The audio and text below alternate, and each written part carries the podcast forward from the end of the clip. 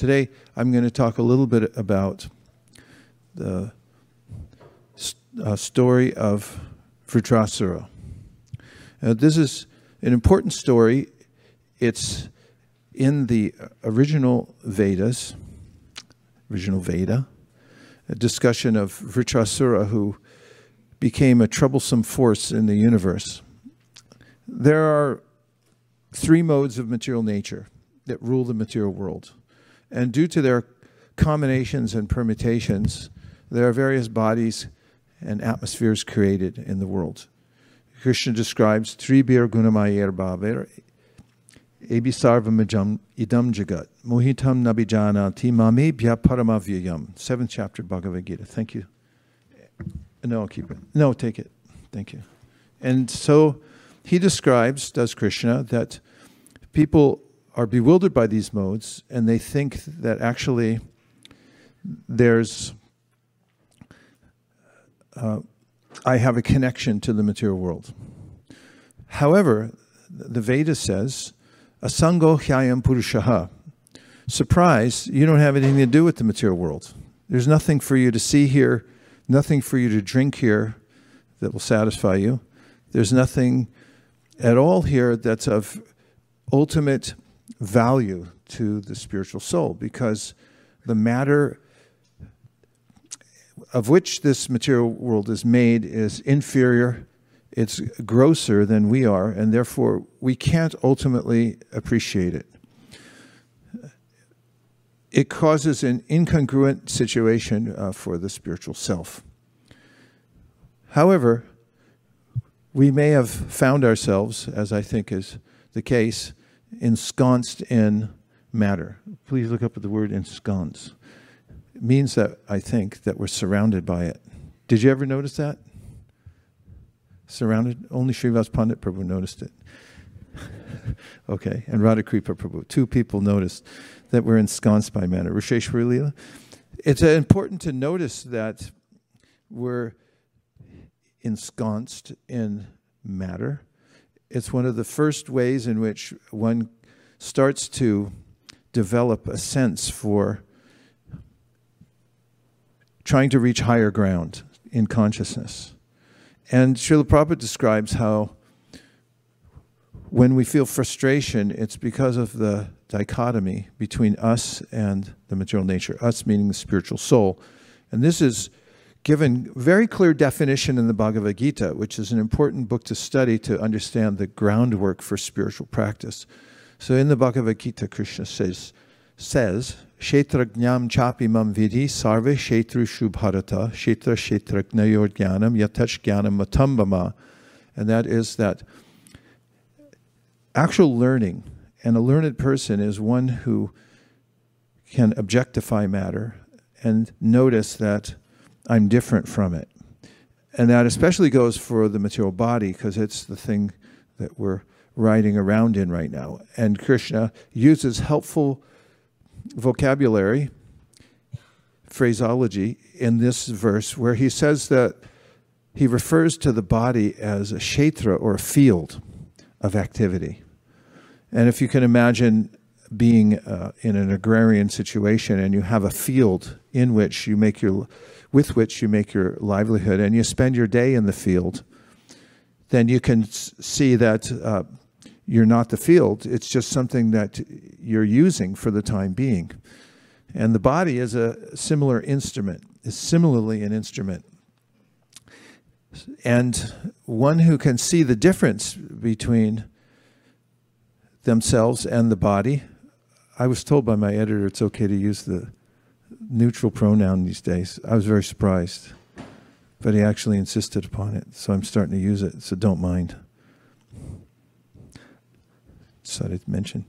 So the person uh, notices that they're not their body. I wouldn't normally, anyway, forget it. That they're not their body, and and sees that I'm something different from matter. One can become aware that one is consciousness and not matter. And one may do that systematically by noticing that I say my hand as an example. I don't say I hand. And we may notice also that I'm not my mind either. The mind is a reservoir of various thoughts and ideas. And in the second chapter of the Bhagavad Gita, when Arjuna asks Krishna, uh, What are the symptoms of somebody who's entering into self realization? Uh, Krishna says, Prajahati yadakaman sarvan parta manogatan atman yevatmana tushta stita pragnas tadochite. So Krishna calls a person who's entering into self-realization stita. They're situated. It's cognate in English with stand. You have a place to stand, or you have an understanding. Stita pragnas tadochite means that the person has a clear understanding of this a particular situation, a phenomena, which is as follows. Prajahati adakaman. First of all, he's, they has, have developed the wherewithal to, with, to, to not chase after the various offerings of the mind. So what Krishna is saying is the mind produces various desires or suggestions for, for enjoyment. Have you ever noticed that? like you're, you're, chanting your japa, and then the mind says, you know, why don't you go on Amazon Prime and Prime and order the following, because you'd need that for your for good japa, and so forth, and the mind constantly is doing that and offering various suggestions based on our previous association. If we've had association with people who really like organic food, then we'll start liking it. If we associate with people who like um, I won't go into details, but you get the idea. There's various uh, people in the world who have various lifestyles, and by association, Krishna says in the in the 13th chapter of the Bhagavad Gita, Purusha prakriti stohi bhunkte prakriti jangunan karanam gunasangosya sarasad yoni janmasu. We pick things up. In fact, people, as in fact, the soul in a material body is vulnerable to picking up just about anything. So much so that you may have noticed people who have an opinion about something and then you see them later and then they change their opinion. It's, it's 180 degrees opposite. And you say, hey, wait a minute, what happened to you? And there's a phenomenon nowadays uh, which has been labeled radicalization. Some people are per perfectly reasonable and then they uh, get association with those who are perhaps unreasonable or fanatical, and then they become fanatical. So Krishna says this is by, because of Sangha or association, we pick up these types of ideas. And that will produce a, a sequence of various desires to fulfill one's particular ideal in life.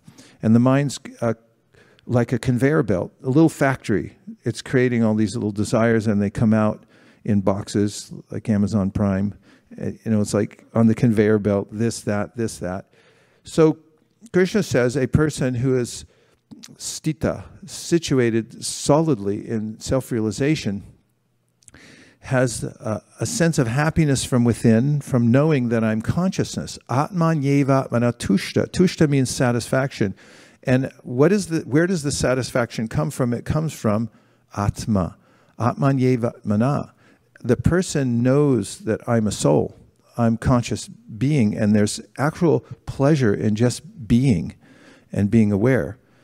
And then step by step, knowing my relationship with my source, who's the supreme Atma. And in this realm of consciousness, one feels tushta or satisfaction, so much so that they are not enticed by the various offerings of the mind and can stand back and say, yes, that's what the mind does. It's a factory, it just runs, but I'm not attached to it. So this is one of the first signs of self-realization. Ensconce for 10 points. Ensconce is a verb from the 1580s to cover with a fort from en, make or put in, and ensconce, um, small fortification shelter. A little fortification. We get in a little we try to take shelter of matter. So in the, the Srimad Bhagavatam and the Bhagavad Gita are telling us that's not a very good fort. It's not a place where you're going to find protection. In fact, Shukadev Goswami makes this clear in the beginning of his teachings to Parikshit Maharaj when he, he says that the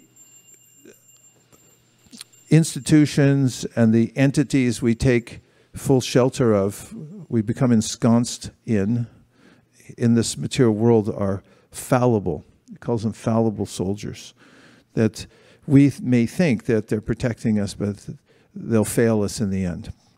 So, the uh, a wise person then has a different set of values. And in the story in the Srimad Bhagavatam of a, a, devotee, or actually a king, he was a king, and there are many stories of kings in the Srimad Bhagavatam.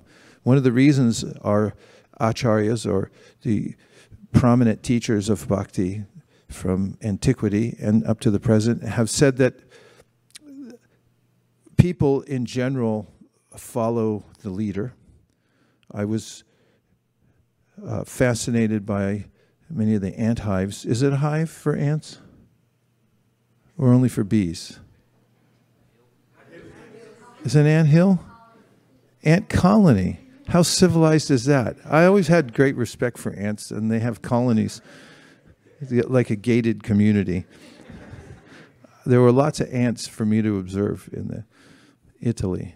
I was watching those ants, and now I forgot my point. What was I going to say?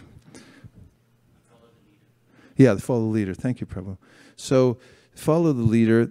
I read about, I read up on ants while I was watching them, and the queen doesn't work that much. She just hangs out, and bring people. The little ants bring her stuff all day long, and they work much harder uh, throughout the day. And most of them, they don't rest that much either. They only sleep for, sometimes they take 10, 10 minute snaps. They kind of nod out and then they go, okay, I got to work more for the queen. So people generally work. So there's a, a sense in human society also of a leader. And in uh, Vedic society, there were, uh, for the most part, pious kings until Kali Yuga got uh, going, and then people, the leadership got degraded, and that's that was the problem. It's a problem nowadays too. We might have noticed. So Chitraketu was a good king, but he had a problem, and this is one of the main points that the acharyas make: is kings have problems. So if kings have problems, you will too, because people think, well, you know, live like a king. Actually nowadays everyone lives better than kings. Kings didn't have indoor plumbing. Not that that's the best thing in the world but i noticed that in some places you turn one lever and hot water comes out. Kings didn't have that. They had to have somebody bring it to them and how about ac do any of you have air conditioning in your car kings didn't have that they didn't have air conditioning in their in their palaces either. They had to have somebody stand there and fan them. Uh, we go down the list, but they didn't have a Cuisinart. They didn't have, what's the best blender called? Vitamix. Sorry, anybody, if I offended any better brands. Vita, they, Kings didn't have Vitamix. They had some, you know, crew chopping stuff up, and many of them didn't even have spices that's one of the reasons people were looking for India, like Columbus. It's like they wanted spices, which were more valuable than gold at that time. In any case, Chitraketu was a king, but he was unhappy. So that's a cue right there. He was an unhappy king.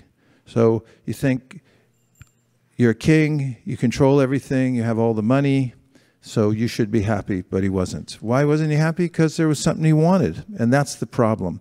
In the Sri Chaitanya Charitamrita, Kaviraj Goswami uh, distinguishes three classes of people. So he says that there's Vaishnavas, there's those who want liberation, and then those who want to enjoy the material world. Three, three choices. So people who want to enjoy the material world are kind of like there was a comic strip in America called Charlie Brown, or Peanuts. And in it, there were these iconic figures. One was Charlie Brown, the other was Lucy. So Lucy used to tempt Charlie Brown to kick football. In American football, everybody, you hold the football and you try to kick it through the uprights, and then you score points. And every time Charlie Brown would come running for the football, she would pull it out, and Charlie Brown would kick at it at nothing and then fall on his head. And uh, every time she'd tempt him, he'd say, Oh, no, I remember last time. And then she'd say, No, no, this time's different. And then he'd go for it, and he would land on his head. And so this is what happens with material endeavor. Each time it beckons to us and says, This time will be different. However, every time we go for it, we whiff, which means you swing at the air, you don't hit anything, and you've come falling on your head. So that's material, material enjoyment. And then uh, liberation is also a kind of desire to get free from misery. And that doesn't work either because the Srimad Bhagavatam explains our nature is anandamayo bhyasat. It's not that we just want to be free from misery, we also want positive engagement. We want variety. Variety is the mother of enjoyment, but the material variety doesn't do it for us because it's temporary. It keeps changing. It's called bhava. Bhava means everything that you know right now is becoming something else. Everyone you're attached to is becoming someone else. Every item you've purchased on Amazon Prime is becoming something else. It's through it's becoming what's that uh, physical law that everything degrades? Entropy. Who said that? Someone with a mask, with a really thick mask on. It must be you. Entropy falls apart. So uh, then that person, they're not happy either. They can't stay in a position of suspension from material variety. They have to come back at some point. But the devotees are happy because they only want to please Krishna. And this is the position of a, a living entity in which they are happy, and that is uh, in service to Krishna. So Chitraketu was unhappy because he wanted something, and he wanted a son, but he couldn't get a son. So he tried and tried and tried, and there were mystics walking around at that time of the, universe who had great yogic powers. And when he met one of them, he said, and the mystic has said, How are you doing? He said, Well, I'm a king, but I'm not happy. Mystic, what can I do for you? And he said, I need a son. Because kings want sons to pass on the kingdom to. And they have the sense that we're a dynasty, we have to keep the name going. This happens even in our non kingly arenas as well. And so the mystic said, Yeah, we can do that. He looked at his Apple Watch and said, You know, it's possible, but here's what's going to happen. You're going to get a, son. I can arrange it, but according to the, your karma, he's going to be the source of happiness and distress. And King Chitraketu said, Well, that's no big deal because everything's like that. And, you know, kids, they can be a little unruly or maybe not not uh, obey me. So yeah, I understand. It's not a big deal. So he accepted that for the sake of chasing his heartfelt desire that I want to have a son. So the mystic did some special process through which one of the king's wives, and at that time, kings had many wives. One of them could get pregnant, and she did, and had a child. And then, uh, as the child was uh, being nurtured as a little, not even a toddler, but just as a baby in the crib, the other queens became envious because the king obviously now had more affection for the queen who had given birth than he did for all the other queens. And they were overcome with envy so much so that they conspired and they poisoned the little baby. And when the queen, who was the mother, and the king found out about it, they were disconsolate. And the description of their grief in finding out that their heartfelt desire, which came in the form of a son, was now vanquished, put them in such a state that the king could not remain conscious. That's heavy suffering. That's you come to awareness and then you think this is too painful and you just get knocked out because you, you just can't even deal with it. Actually, I would argue that that's what most people contend with throughout their entire lives as the prospect of so much misery that they try to distract themselves in various ways, which is kind of like being unconscious anyway. The unconsciousness of not facing reality. And in fact, there's a psychologist who wrote a book about his theory that every human activity is a distraction from the ultimate destination, which is death. Sorry, everybody. I know you just it's a morning show. We should be a little more bright and chipper, bright-eyed and bushy-tailed. But facing reality in in accounting is much better than just stuffing it and waiting till later, till someone calls you and says, "Hey, wait a minute, uh, where's all that going?" So, this is uh, the king's teachable moment, and in the lifetime of any uh, person, we may get an opportunity for a teachable moment. Normally, I think I got this. I'll cover it because I have insurance. How many kinds of insurance are there? Well, at least 25, because that's where I stopped counting when I wrote an article about it. 25 different kinds of insurance. Oh, that'll cover it. No problem. We'll get around this one. And there are various ways in which I try to buffer myself from the various reversals of fortune in the world. However, when one comes to the raw experience that actually I can't get out of this one. Gajendra had it. He was an elephant who got captured by a crocodile. He had been a king in his previous life, got cursed to become an elephant. And then in his next life, he got captured by a crocodile. And then he fought for a hundred years and then realized I can't win. And then he thought, I can't get out of this. And that's when he had a teachable moment. So Chitraketu had his teachable moment. Normally, everyone thinks, I already know that. I understand it. I'm going to get out of it. There's some other way. But when we come to the point of saying there's no way out of this, we have an existential crisis and we realize how helpless we are. So that's what happened to Chitraketu. And at that time, the, the mystic who had granted him uh, a son through his mystic power came back with a friend uh, because is, they needed now to give some solace to the king. They knew what was going to happen, and the king, of course, insisted anyway, even though they, they warned him, or he, he warned him. But then two sages came back to console the king. And what is the on, only consol, consolation? Consolation. At a time like that, the only solace, and that is to hear Atmatattva to, to have a, somebody tell you, you know, first of all, you're not the supreme controller, so that you just have to tolerate these things, and also you're not your body. So ultimately, you're not involved. This is something going on that's superfluous to you. That's music to the ears of somebody who's suffering and who, who has an open ear. So Chitraketu had an open ear at that time, and the two sages came back and gave Atmatattva And Chitraketu took it he took it wholeheartedly. So this is the secret to spiritual advancement. If I dabble and I think, well, I'll keep a, I'll keep eighty percent in the material world, twenty percent into spiritual practice. No, 50-50.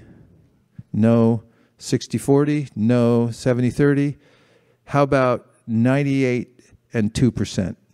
2% for the material world, 98% for spiritual life. What do you think?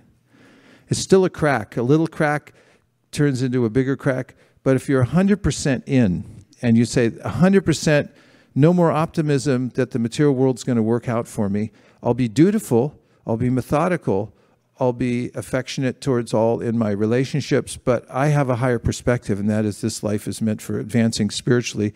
There is no other track for me, even as one is expert in dealing with the material world simultaneously when that resolve comes into the heart, and it did for Chitraketu, then there's no stopping anyone. There is no obstacle when one's inner resolve has reached 100%. 98%, there's a crack. And you know what? And this is a revelation I think you'll appreciate. I know I do. And that is, it's easier at 100% than it is at 98. Because when that 2% is on the side and I know it's hidden somewhere and I have to uh, maintain it, then I'm always of two minds. As Krishna says in the Bhagavad Gita, it gives this formula, Vyavasayatmaka buddhir eke hakurunandana bahushaka hyanantashta buddhayo vyavasayinam. He said, for those who are 100 percenters, who wants to be in the 100% club? One, two, three, four, five, six, seven, ten. Okay. For those who are in the 100% club, he said, no problem. Your mind is fixed and steady. For those who are at 98%, then he says, Bahu shaka hinantascha, which means chase two rabbits, catch neither of them. So if you're going after two things, you're not going to catch either. You're like, and th therefore, one has to come to this point of 100%. I'm, I've decided that I am a spirit soul. I don't want anything to do with the material world although I'll be expert in it and I'll be affectionate towards those whom I, am related with. I won't be artificially uh, cold or antisocial. Nonetheless, inside, I'll nurture this 100%. And this is the greatest wealth of any living entity to come to 100%. And join the 100% club. And you can sign up. Our lines are open 24 hours a day at 1 800. Surrender now.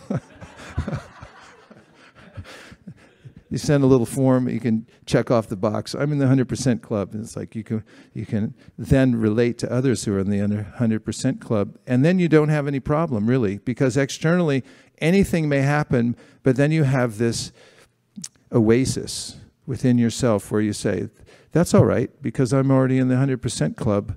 And there's no stake in it for me here in the material world. I'm just passing through and doing the best I can with what I have here in this material world. That happened to Chitraketu. Then Chitraketu was fully open for the instruction of the sages. And they told him about his relationship with the spiritual world and with the, the Supreme, who's a person. And otherwise, how are you going to have a relationship? And then they gave him the means. So the first thing was some sambandhagyan or information about you do have a relationship with in another place. And then the second part is called abhideya, which means knowledge of how to get there, how to enact the relationship. And in the Bhagavad Gita, Krishna says, in a general way, Narupamasyeha tatopa labhyate nanto nachadir nachasam ashvatamenam savrudamulam asanga shastrena dritena chitva. Tatakpadam tat parimargitavyam yasmin gata na nirvatanti bhuya. Tameva chadyam purusham prapadye yatak pravriti prashita purani. Which means that you're really wrapped up in the material world, and the material world is called vriksha, in Sanskrit, vriksha means tree, and it also means that which will soon be cut down. And he says, learn how to cut the tree yourself by asanga, by non identification with your material body or with anything in relationship with your body, including your hometown. Oh. And he said, once you've cut down the tree yourself, now you're free to go, free to move about the cosmos. And you can go on the pathway. You're now eligible to follow the pathway that goes all the way back to the spiritual world. Parimargitavya means you can go on a journey now because you're no longer encumbered by your attachment to the material world. Sangashastrena tatakpadam tat. So tat means that.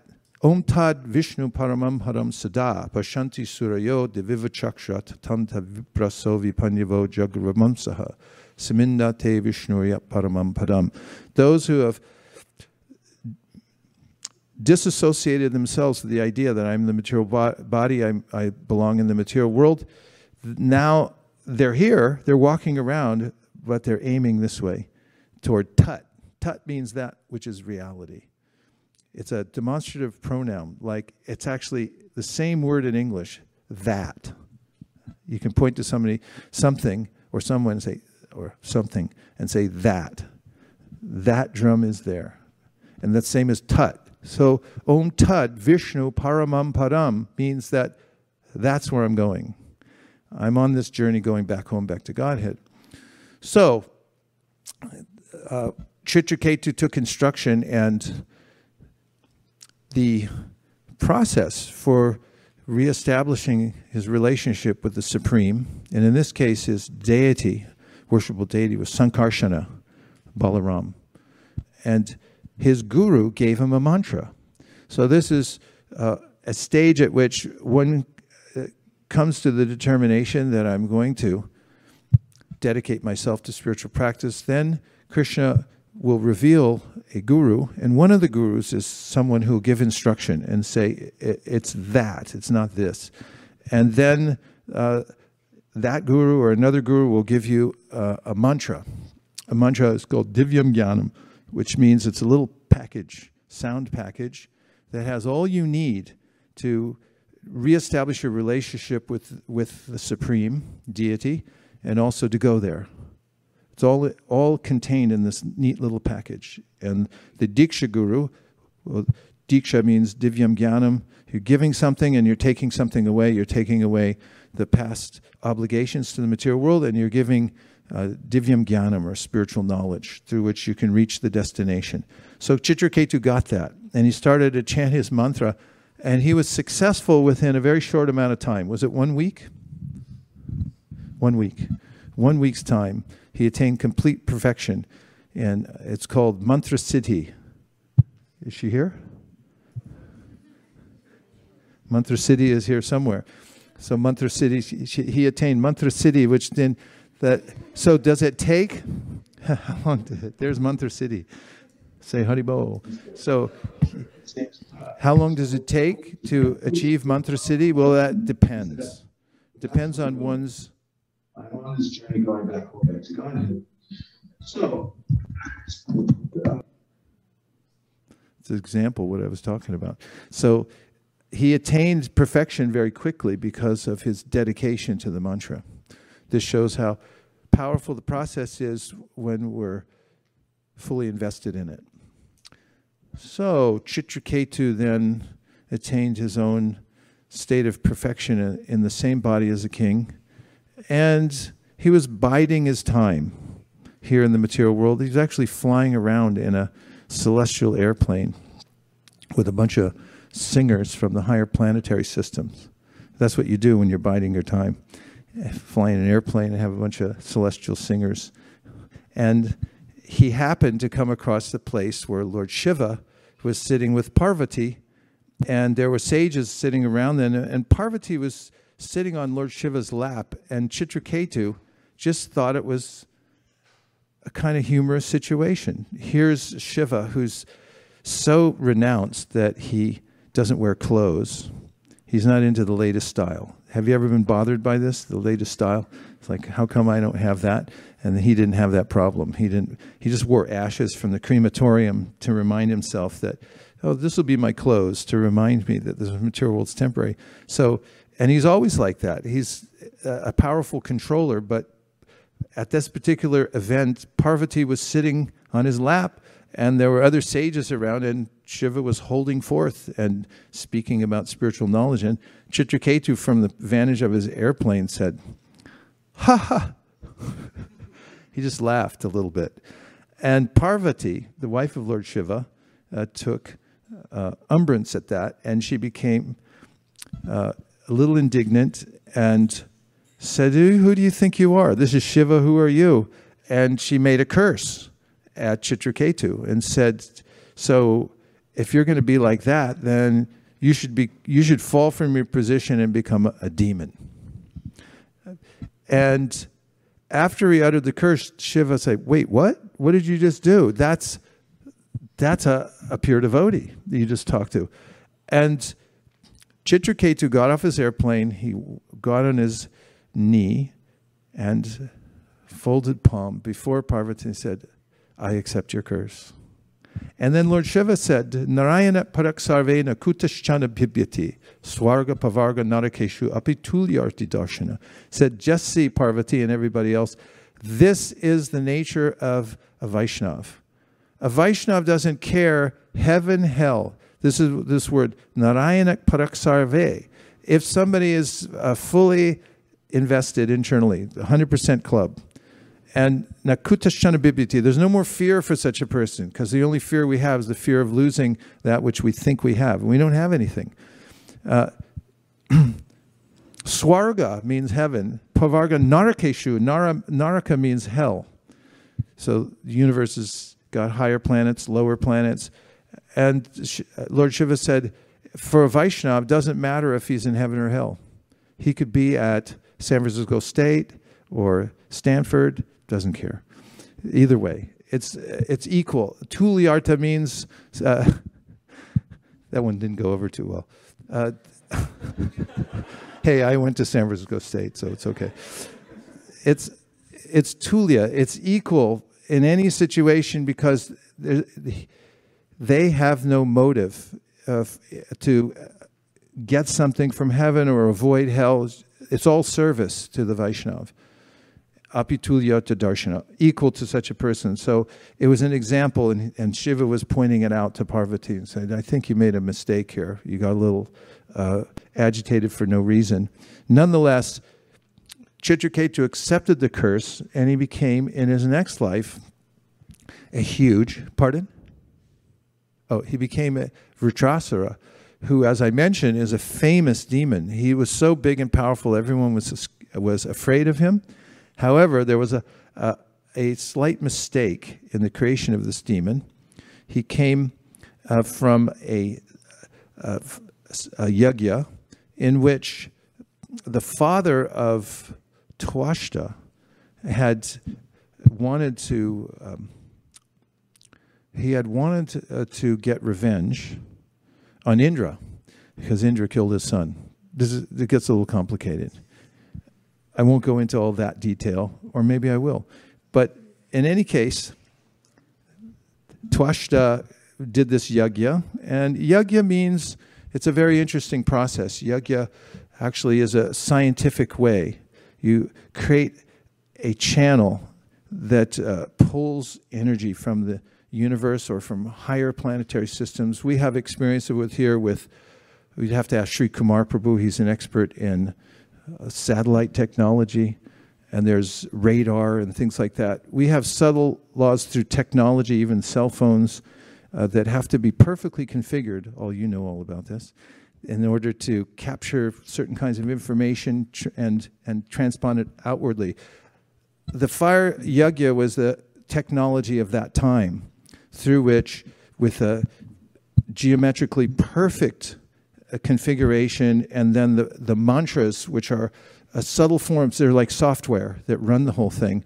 And then there's this connection that one makes and uh, pulls down uh, the higher power, powers of the universe and connects with the devas, who, who are the overseers of these various powers of the universe. He was able to, through his mantra, create this demon, only he made a mistake in the coding. You can relate, right? Made a little mistake, yeah, actually, we had a Silicon Valley entrepreneur uh, tell us about. Uh, he was one of the original pioneers of RAM. Is it RAM? RAM? And and he was showing how in some of the original drawings, he had some of the original drawings and how they were off by a, a very small fraction, and therefore they are leaking information. And so he's saying they have to be perfect and so forth. So also in the utterance of mantras at that time, one had to be precise. And uh, Twashta, or the priest who did it for Twashta, had uttered a mantra uh, not precisely, sounds funny, but he had done it errantly. And therefore, he didn't get a demon, the demon that he wanted he got a demon of whom Indra was the enemy instead of the demon being the enemy of Indra because he reversed one syllable. So the demon came out and then was on a mission to kill Indra. So now the demigods or the devas had a conundrum, and that was there was a huge demon hanging around who wanted to kill their leader. So they went to Vishnu to find out how to counteract this. And he told them about a sage named Dadancha or Dadichi. Didichi or Danachamuni, who was uh, such a powerful sage. He had already achieved complete self realization, so much so that he didn't identify with his body. And furthermore, he had fortified himself, not just uh, his consciousness, but his entire body was fortified with a mantra called the Narayana Kavacha. So it's a mantra through which you put on a protective armor and it penetrates your whole body so you become impervious to the, to the material nature. And what Vishnu said was that if you go to him, you can ask him for a little donation. So you can try this door to door. What's the donation? They needed his body to make a weapon. And Vishnu said, Don't worry, he's self realized, so he'll hand it over, but he may uh, entertain you a little bit ahead of, uh, before he gives the donation. So you could try going door to door and say, Well, how much do you want? Say, Well, Didichi Muni, he gave his body. So you give whatever you like. Anything after that is substandard, sir. Uh, so they asked to the demigods, Didichi Muni, uh, we have this mission. And Didichi already knew. And he said, I know. I know what's going on here. And he said, Yeah, but don't you know that it's really hard when you ask people for big donations like that?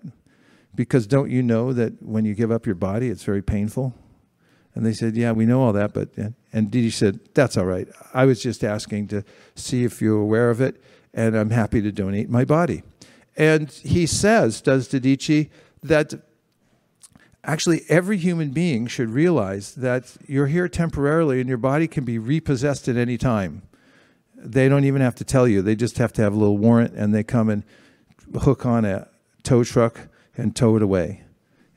We're in a we're in a tow zone right now. Did you know that? And anytime somebody can pull up it's the most unceremonious thing that can actually happen. In fact, I once had my car towed in San Francisco and you can ask my wife for verification, but I didn't go back to San Francisco for several years because I was so miffed because the sign was ambiguous.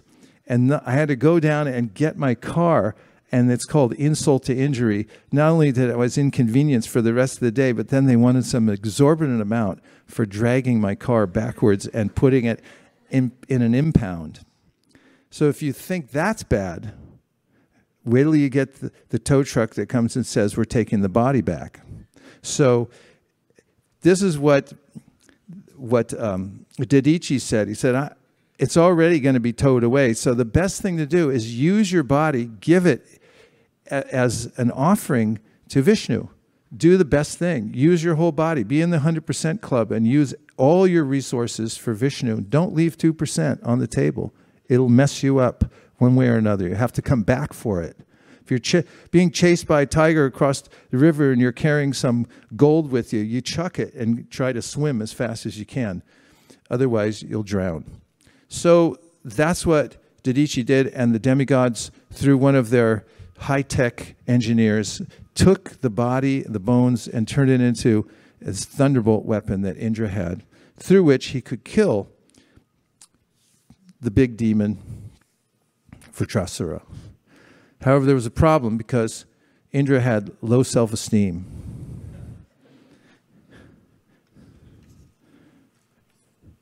Everyone, please say Gauranga. Hare Krishna. This is the numbers of people watching. And there's a lot. Thank you for tuning in. Let's please thank our viewing audience from around the world.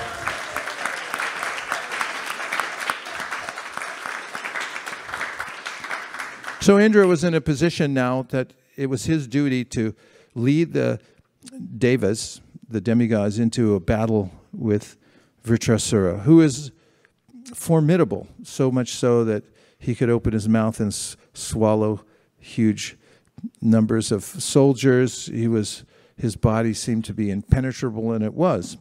So there was a way in which only Indra could kill him, but he wasn't fully confident, Indra, that he could do it because he had thrown one of his weapons, a club, to hit Vritrasura And it was about as effective as throwing a flower garland at an elephant.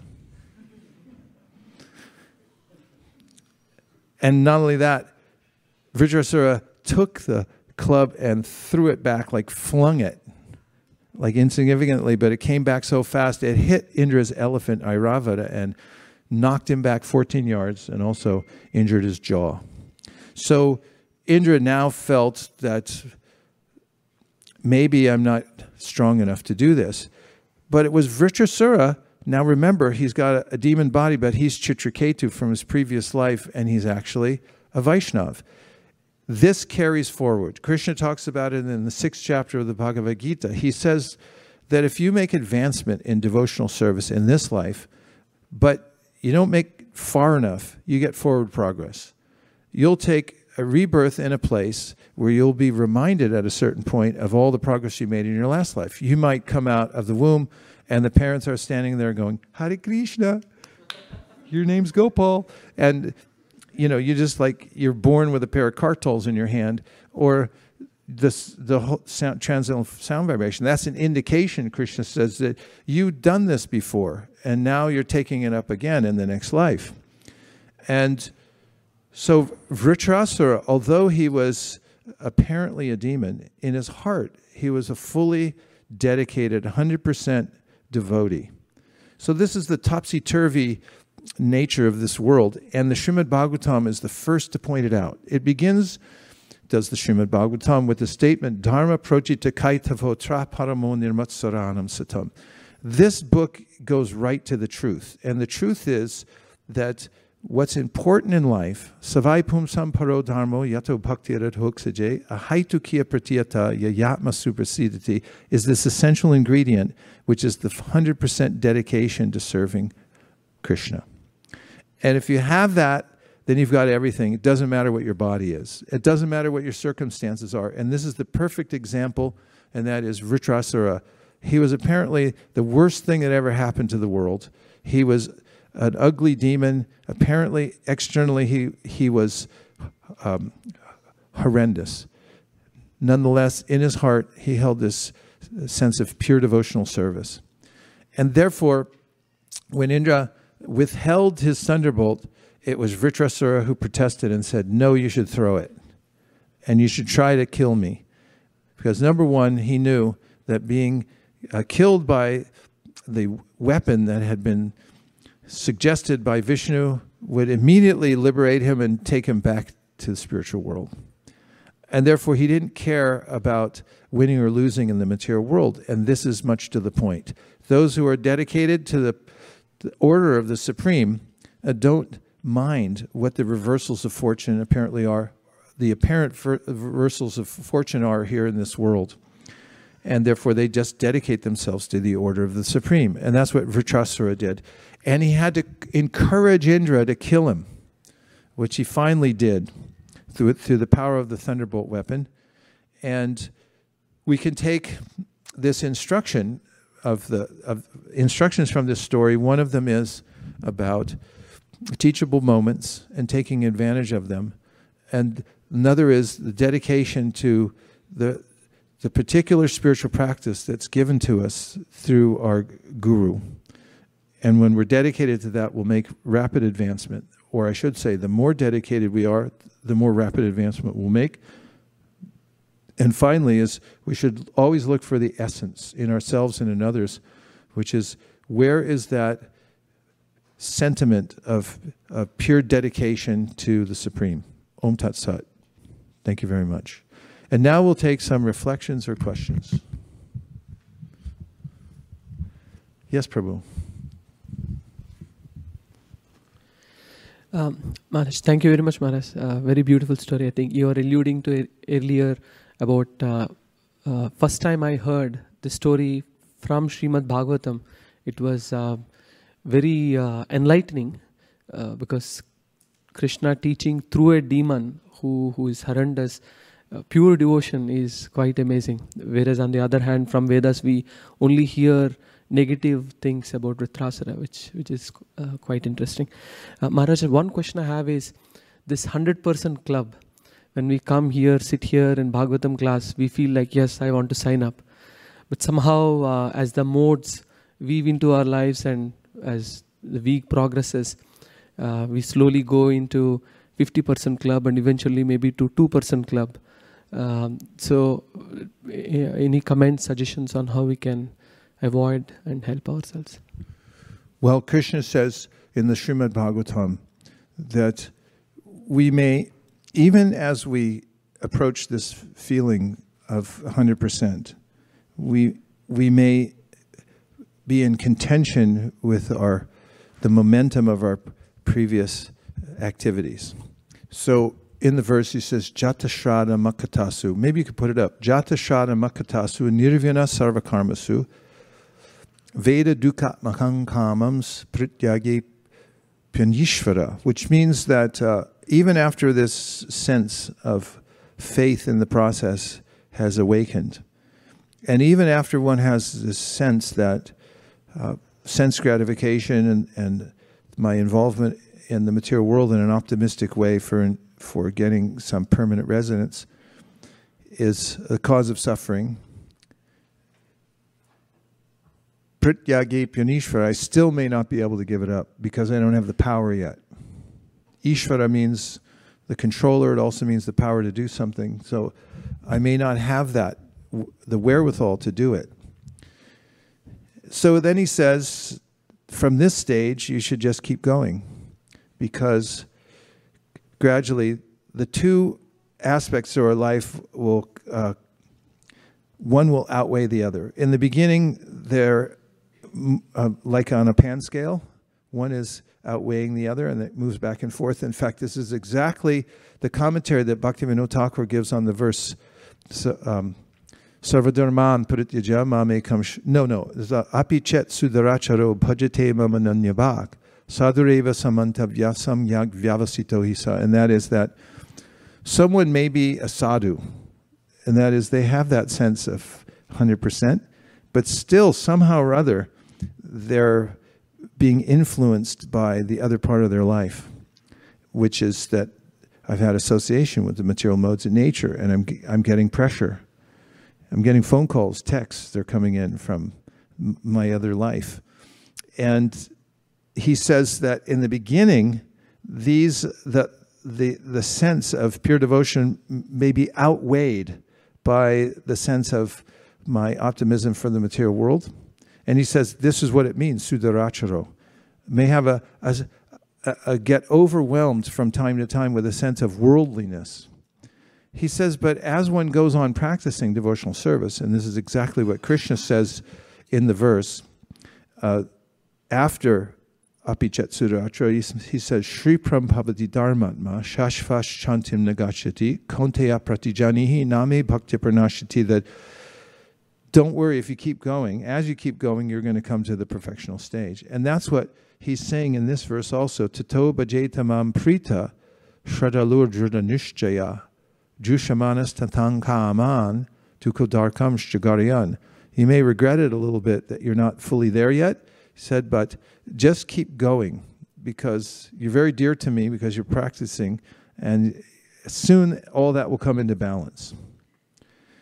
And I think that even devotees, when they do have this sense of being overwhelmed by the material world, they have uh, uh, still in the core of their hearts the ideal that should be at 100%. And Prabhupada once said in a letter, the desire for pure devotional service is synonymous with pure devotional service.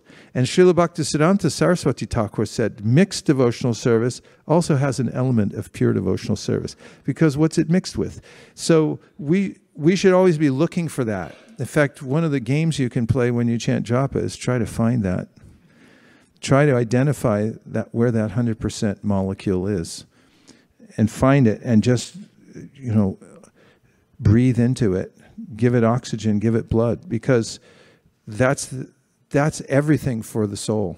Is that sense that I'm 100% dedicated to Krishna, and if you can if you can keep practicing for it, then Krishna will give you the wherewithal. And sometimes, as Prabhupada said, failure may be the pillar to success, because oftentimes when we fail, in our attempt to maintain devotional service at a certain level that we want it to be at, then we get to see the world from a different angle.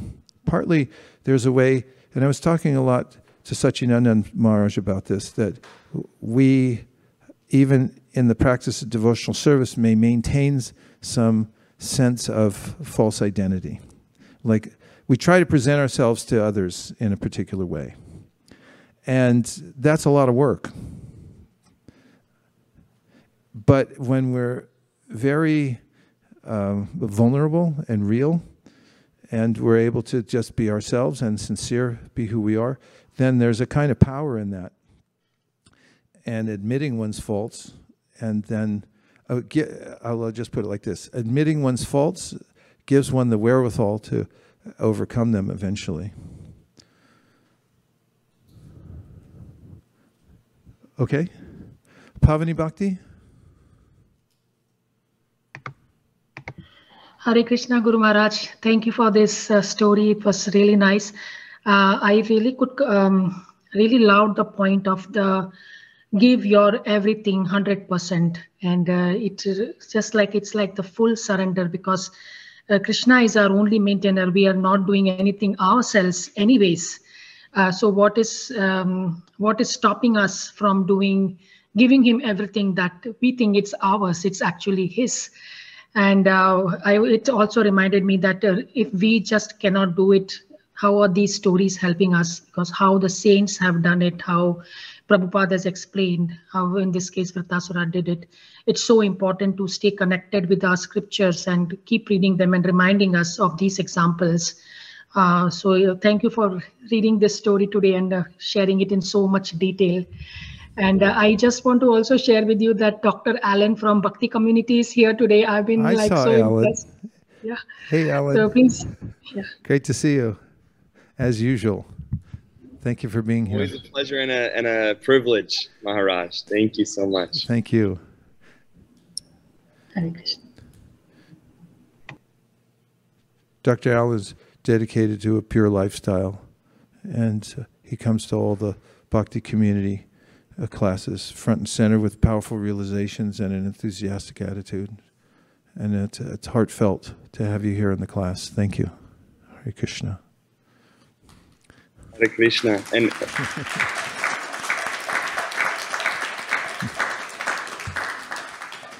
Is that what kind of tree are you, do you have there? it's a, a very wise tree uh, and very blessed. We meditate and practice a lot of yoga. It's a, I couldn't tell you the type, but it's uh, provides beautiful shade in the summertime, and then will lose its leaves around uh, January, and then it, it it it for a while has these little uh, pockets of pollen, and for a while it just it'll just drop pollen for maybe two weeks out of the year uh, with its seeds, uh, and then the leaves come back, and it provides so many blessings. And so, yeah, a beautiful tree that that we have back here. Um, and I'd like to say uh, also beautiful, beautiful point, uh, Maharaj, with the sense of being overwhelmed. You know, I uh, very applicable uh, for one that's wanting to follow uh, just a pure lifestyle and dedicate himself to the divine, like myself. You know, managing a practice really in the world, and so it's just a beautiful reminder this morning, and very, very close to home for myself, getting ready for a big trip and dealing with a lot of things. To remember hey, it's not up to us. We're not, I'm not the controller. There's this, the supreme force that's guiding, and I just get to dedicate myself to that and, and, and, you know, keep doing my best and let go of that sense of I need to do it all. And I feel like that was very freeing. Uh, just, yeah, almost, it brought tears to my eyes because I caught myself in that humanity uh, recently. So just thank you so much for that. Sadhu, sadhu.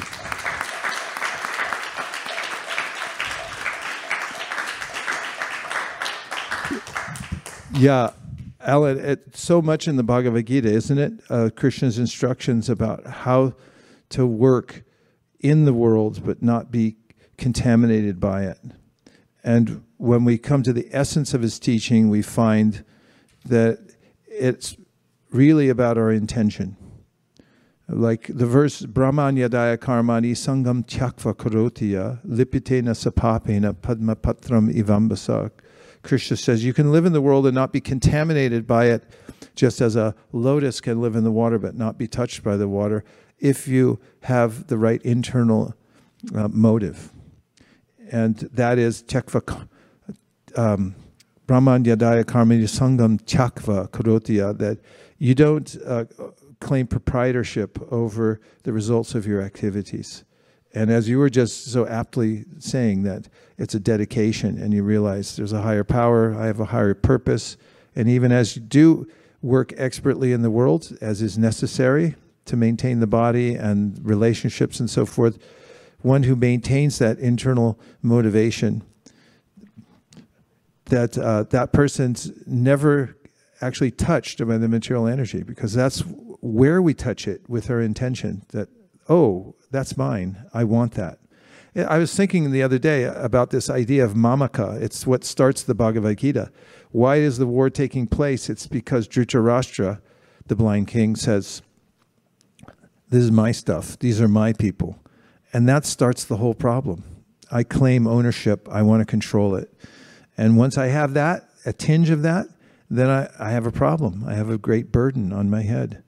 But what's the solution? We can't renounce the material world because it's not ours in the first place to renounce, but we can dedicate it all to Krishna and say it's for service, as you're saying, um, Alan. Thank you very much. Have a nice trip. Where are you going? If I might ask. You know, we're we're going up the coast of California uh, over to San Diego, and then uh, right through your your guys' neighborhood, and gonna be, you know, receiving the transcendental uh, vibrations. And Krishna willing, may may even meet up and get to meet uh, some of this beautiful family Yay. that I've experienced. Yeah, Krishna. Well, yeah. We'll keep we'll keep the lights on. Please, please do. So, we'll be. so please we'll do be, stop by, and if you're passing through and you're in a hurry, we can arrange for somebody to make it, some to-go containers for you. So if you just pull off the 101 on a rest stop, we'll just deliver it, and you can keep going.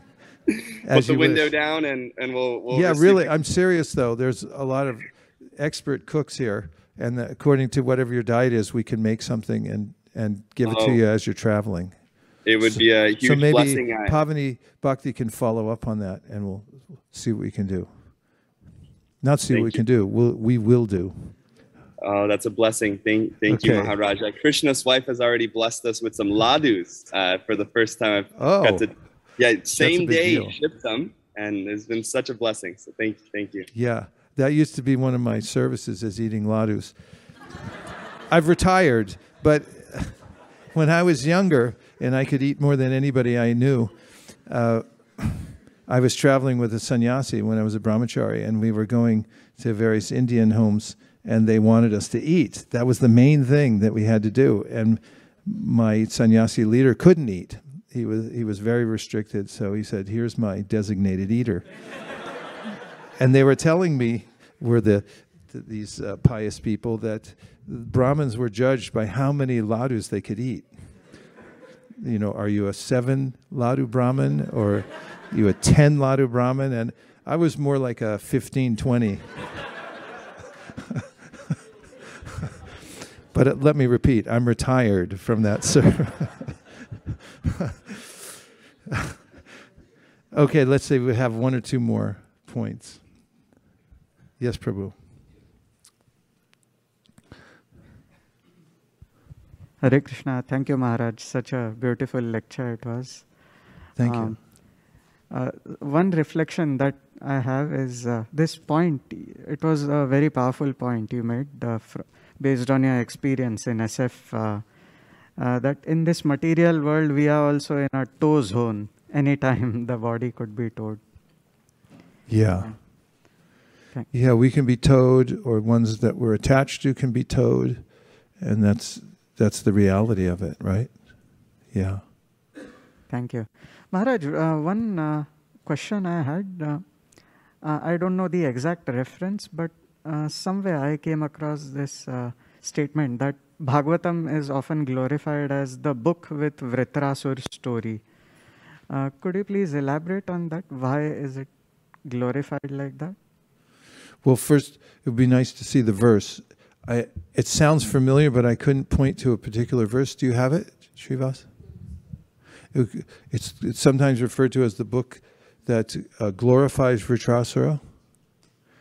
Well, one thing is what Prabhu already uh, referenced, um, and that is Sham Jagannath Prabhu had said that, that there's a there's a way in which, and Radhika Raman Prabhu mentioned this in his talk when he was here, and he talked about the Srimad Bhagavatam, that in the original, I guess it's the Rig Veda, where Vritrasura appears, he's a, a horrible demon, and that's it. And Indra is the king of heaven, and therefore there's that's the dichotomy. There's the good guys and the bad guys. And Indra's the good guy.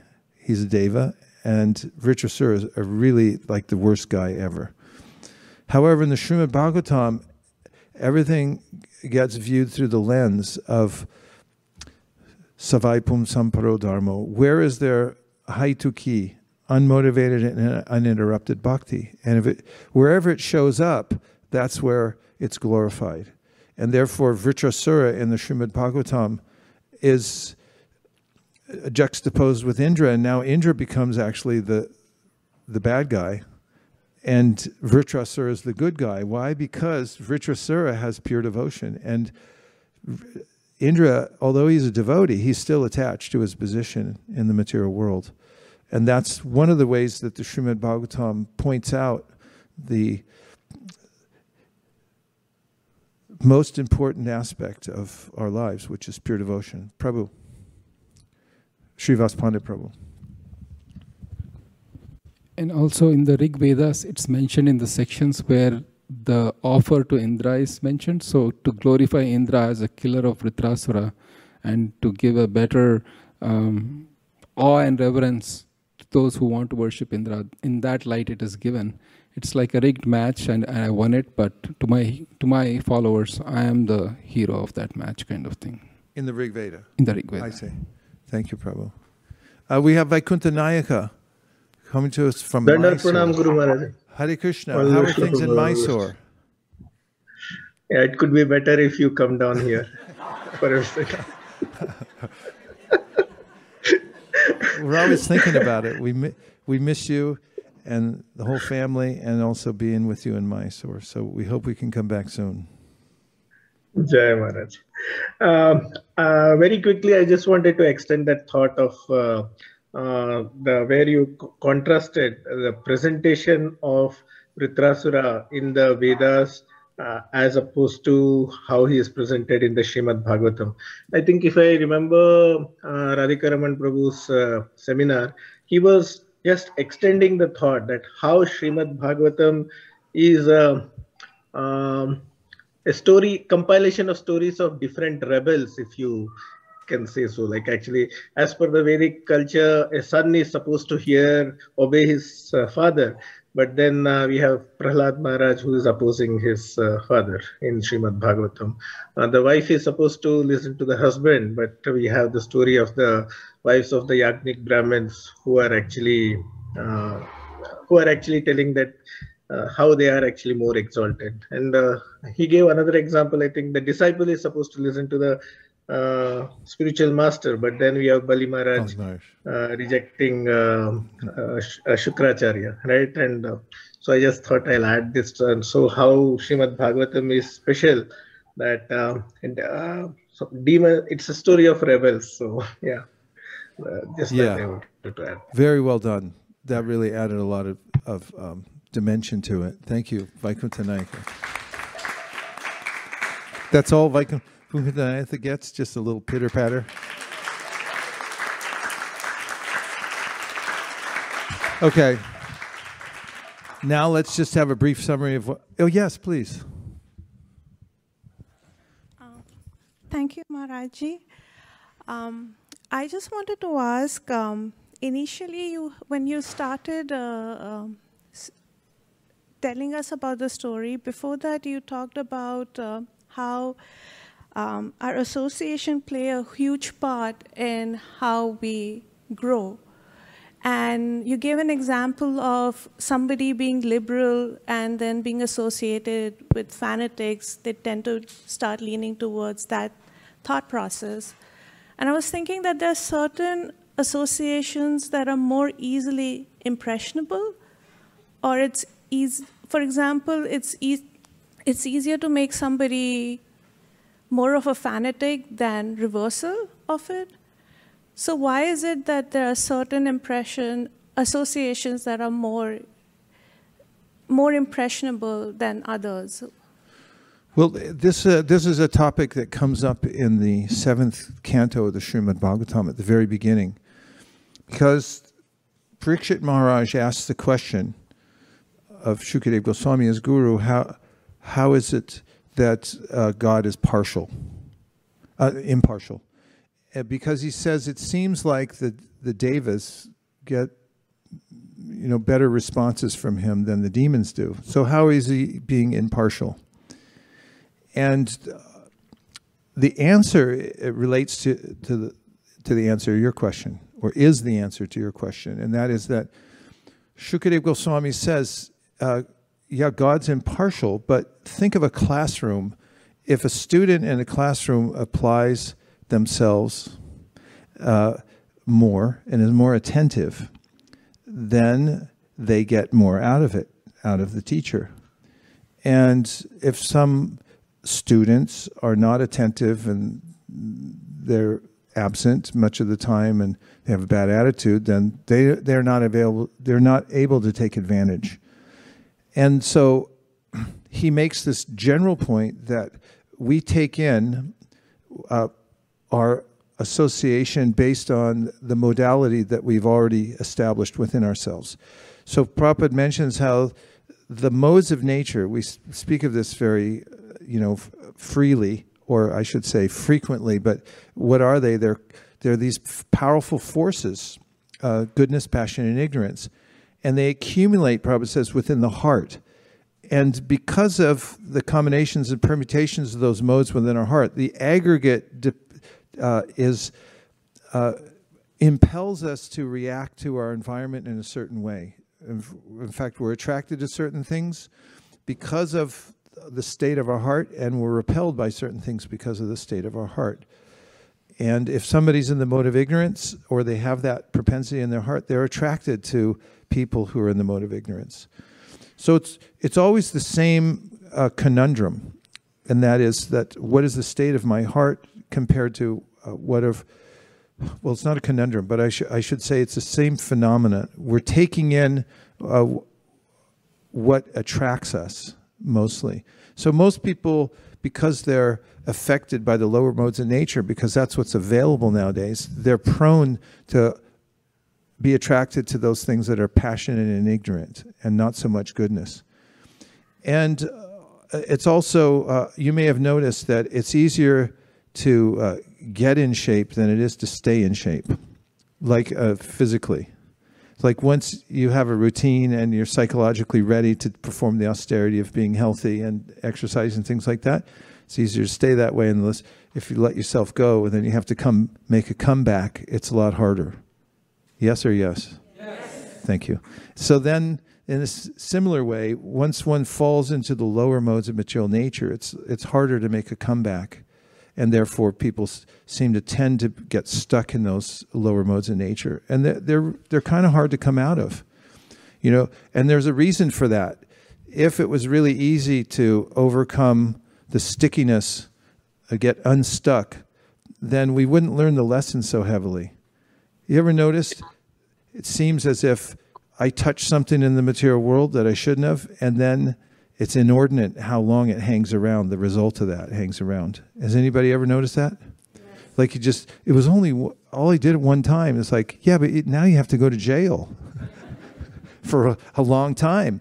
And this is a classroom, and there's certain things you touch, and then you get burned by them. So, why? How does that relate to your point? Well, just that you know, it's it takes a while to get out of jail, and you have to do your time and, and get purified.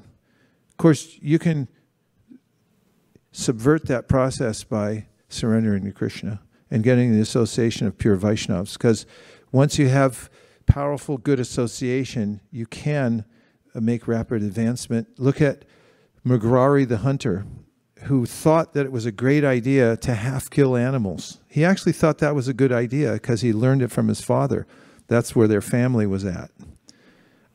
And when he met Narada Muni, he was so impressed with this, uh, with this, um, with the purity of Narada Muni that very quickly he came to question his own livelihood, did the hunter, and also to give it up and then take up the process of devotional service. So, with the help of pure devotees, we can advance. Sadhu Sangha, Sadhu Sangha, Sarva Shastakoi, Lava Matra Sadhu Sangha, Sarva Siddhi Hoy, which means that if you can get one fourteenth of a second association with a pure devotee, then you can transform yourself. Om Tat Sat. Now we just need a really quick summary of what ha- what's happened this morning. What did we do? What did we win? Not just the class, but anything. What bhajans did we sing? What did we do? Just give it a quick summary. This morning we started off with um, Make Japa Great Again, and then we went to um, Arti to greet the deities, and we sang um, a Guru Kripa. Gurudev. Gurudev Kripa Bindu Diya. Yeah. Um, and then we sang Ohe Vaishnava Thakur, Ujjwala Varna, and um, Vibhavari Shesha, and Jagannath Ashtakam. And then we also recited the seventh chapter, eighth, eighth chapter of the, oh, oh, and Upadeshamrita, and the eighth chapter of the Bhagavad Gita. And then we had class. Pretty lackluster morning program, right? I don't think we crammed enough in yet. All right, thank you very much. Good summary. Haribol. Okay, now we're going to perform a process of worship of the a founder acharya we call Guru Puja. So we offer these prayers to our founder acharya, and this is one of the main ways, as mentioned in the Shastra, if you find your ideal practitioner, a guru, and then you, you offer your service and your worship, then you'll advance in devotional service. So that's why we're going to do this next. And we can put all the seats away and we'll meet back in four and a half minutes. Thank you very much. Hare Krishna.